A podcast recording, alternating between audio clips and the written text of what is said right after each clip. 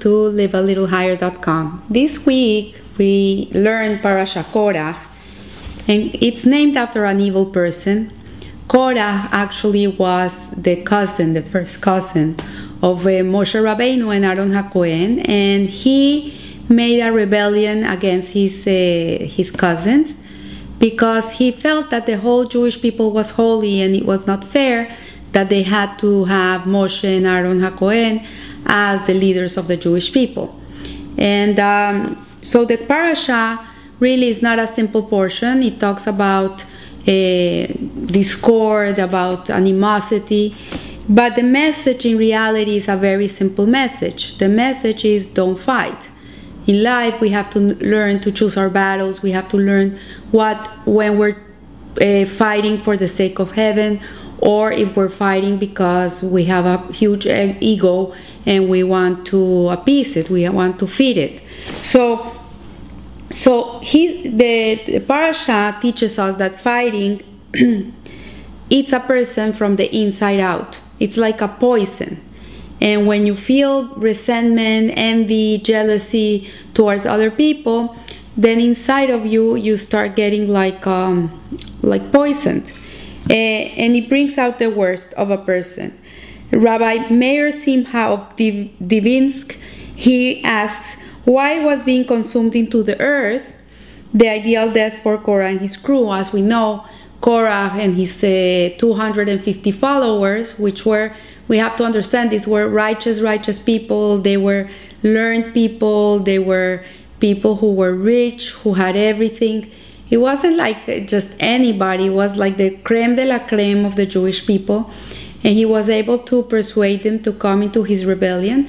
And at the end, they were swallowed by the earth. So Rabbi Divinsk asked, uh, why was this death uh, ideal for the crew of uh, Korah? And here we see where the conflict lies. So he answers that the death by being consumed into the earth is the sign it is immensely symbolic because it teaches people that when a fight breaks out, it did not happen overnight. What it's telling us is that when a person gets into a big fight with someone else, really it's not something that comes out of nowhere. There has to be uh, already uh, brewing inside of these people uh, these feelings, these sentiments of, of not getting along that will eventually bring this fight. So Lashon HaKodesh, the Hebrew language, the holy language, the word that uses for this type of fighting is called machlokets, and machlokets has in the word mahala, and mahala means an illness. And an argument is the final result of a deep-seated illness that eventually explodes like a hot, angry lava from a volcano, like we're going through the volcanoes in this era. So that's how it feels. Like people become irrational. And from the surface the earth looks calm and quiet but once once a month on Rosh Chodesh a cloud of smoke rises from the ground and from underneath Korah and his crew scream Moshe is truthful and the, and, and, the, and, the, and his Torah is truth. So they were swallowed alive.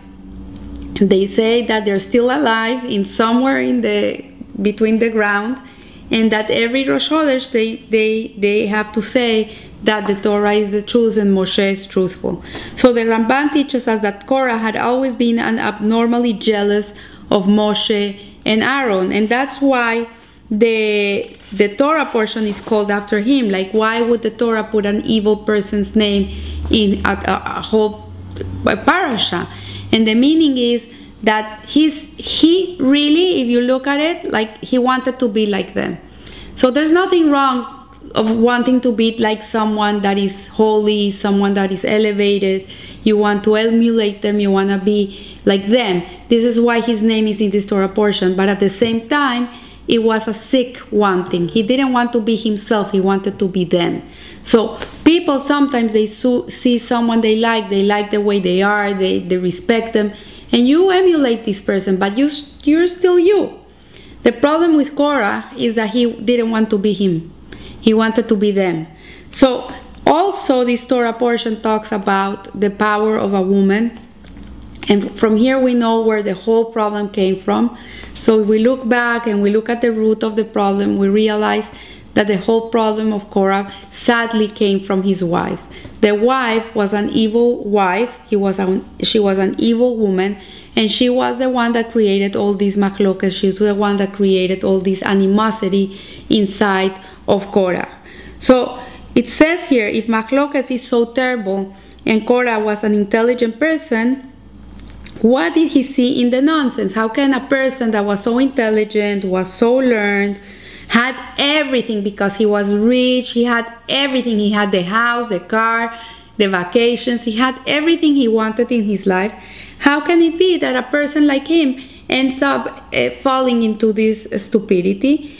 And the, what was the source behind his behavior, his behavior that caused him to lose everything? So the Torah teaches us that it was his wife. His wife was the one that led him into, into annihilation. And the Midrash Rabbah says it attributes Korah's demise to the verse that says that the construction and destruction of the home belong to the woman. And uh, the wisdom of the woman builds her house, and the foolish one will, with her hands, will destroy it. So, what we see here is that a woman has the power to build, and she has the, the power to destroy. That this is a, the, the, the paradox of a woman.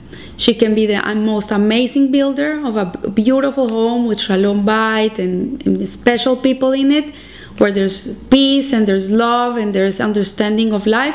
Or you can have a woman that will just destroy her husband, her children, and everything around her. So, so it says that it is a brilliant woman. It takes a lot of intelligence from a woman to be able to not fall into um, wanting to be like the Jones and wanting to love what she has and be appreciative of her of her blessings and counting her blessings. And when she's not snooping and looking at other people's possessions and she's not looking at what other people have and she's just concentrated on her home on her children on her husband she's not comparing them to anybody else. She values each person for who they are. Then this is a woman who is construction is constructing. So let us understand the Hakmos Nashim, the wisdom of the woman. Let's understand where, what this is. And what does the word build really mean? So to us, to build is to add something to something, like a floor, an extra bathroom, another brick. And this, this uh, means for us to build. But the sages tells, tell us otherwise. Adding more floors they warn can be true destruction. That superfluous building is destructive. They learn from Matan Torah. For example, in Matan Torah, it said, Don't dare to ascend the, the mountain. Hashem wanted us to be down. Didn't want us to ascend because we wouldn't have been able to survive. The same way, the Torah, you cannot add a word to the Torah. You cannot take away a word to the Torah. It's perfect as it is. So if you're building on top of the Torah and you're giving more more uh, laws and more mitzvahs and more you're really becomes a destructive force. It doesn't become a constructive force. So the sages are teaching us here that when a person attempts to reach heights where he doesn't belong rashi uh, tells us she separates herself from the position of the people and bring on destruction. So we have to be very careful not to want to be someone we're not and in today's age, with social media, Facebook, Instagram, Twitter, all these uh, instant um, uh, social media, people can lose it and they can forget who they are. And suddenly they're wanting to live the life of someone else that it's not theirs. And it's very dangerous. And many people end up being highly depressed of their lives because they see other people as a perfect life and their life is not so perfect and in reality nobody has it perfect. Each person has their own pekele so the one who wants more and more the woman who is a bona a true builder on the other hand is the one who has bina. So bina means understanding and she's able to extract insight from that which she already possesses. So the one that wants more and more and more can can become a destructive force. It depends what she wants so a woman who's always seeking more is only bringing destruction upon herself and her home. And a woman who doesn't seek too much has the capacity to bring the ultimate peace to her home. So it's up to the woman. Either she makes her family happy, she's happy with her lot, I, I remember growing up, my mother never compared herself to anybody. She never said, Oh, look what this one has, or look what that one has, or look where they went. Never, ever, ever.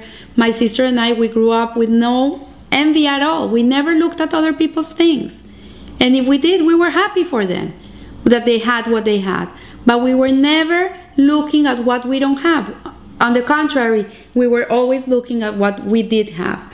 So we see here that the problem with Korah is that his wife created in him a sentiment of uh, low self esteem. She made him feel like he was a, something little, like he was not a big thing. Instead of telling her husband, Oh, I'm so proud of you, look who you are, you're a Levi, you sing in the Mishkan, you have such an important position, I'm, I feel so much pride. It was the other way around. She felt, Oh, they give you this position so you can feel good and so you can uh, they think they make you think that you're important but you're really not important. And this is the, the the way that she spoke to her husband. And that creates destruction. That creates bad feelings in her husband and um, and in that way the husband wanted to please his wife and ended up doing things that he shouldn't have done so a destructive woman sets impossible ex- expectations for herself, for her husband, for her children. She's always comparing them to someone else. She's never happy with what they bring to the house, what they do for her. And the sages name such a woman as an ibeles, stupid. It, it gives her a strong connotation, like a stupid woman, and is derived from the root word of ulai, which means perhaps. And it is because she always says, perhaps you could have done this, perhaps you could be like this one, perhaps this and that. So, this perhaps uh, is what brings stupidity into a woman's life and destroys her house. And the, the one that suffers the most, sadly, is the husband. So, the Tanakh gives us a list of, uh, of smart people, of the least smart people, of stupid women, and three of them it gives us one is Korach's wife, and Korach's wife, we know she's stupid because of the way she interacted with her husband, and she never made him feel good. So he comes one day home and he's bald, and she says, What is this? He says, I am a Levi. And Levis go bald. And she says, But you look ridiculous. What is this?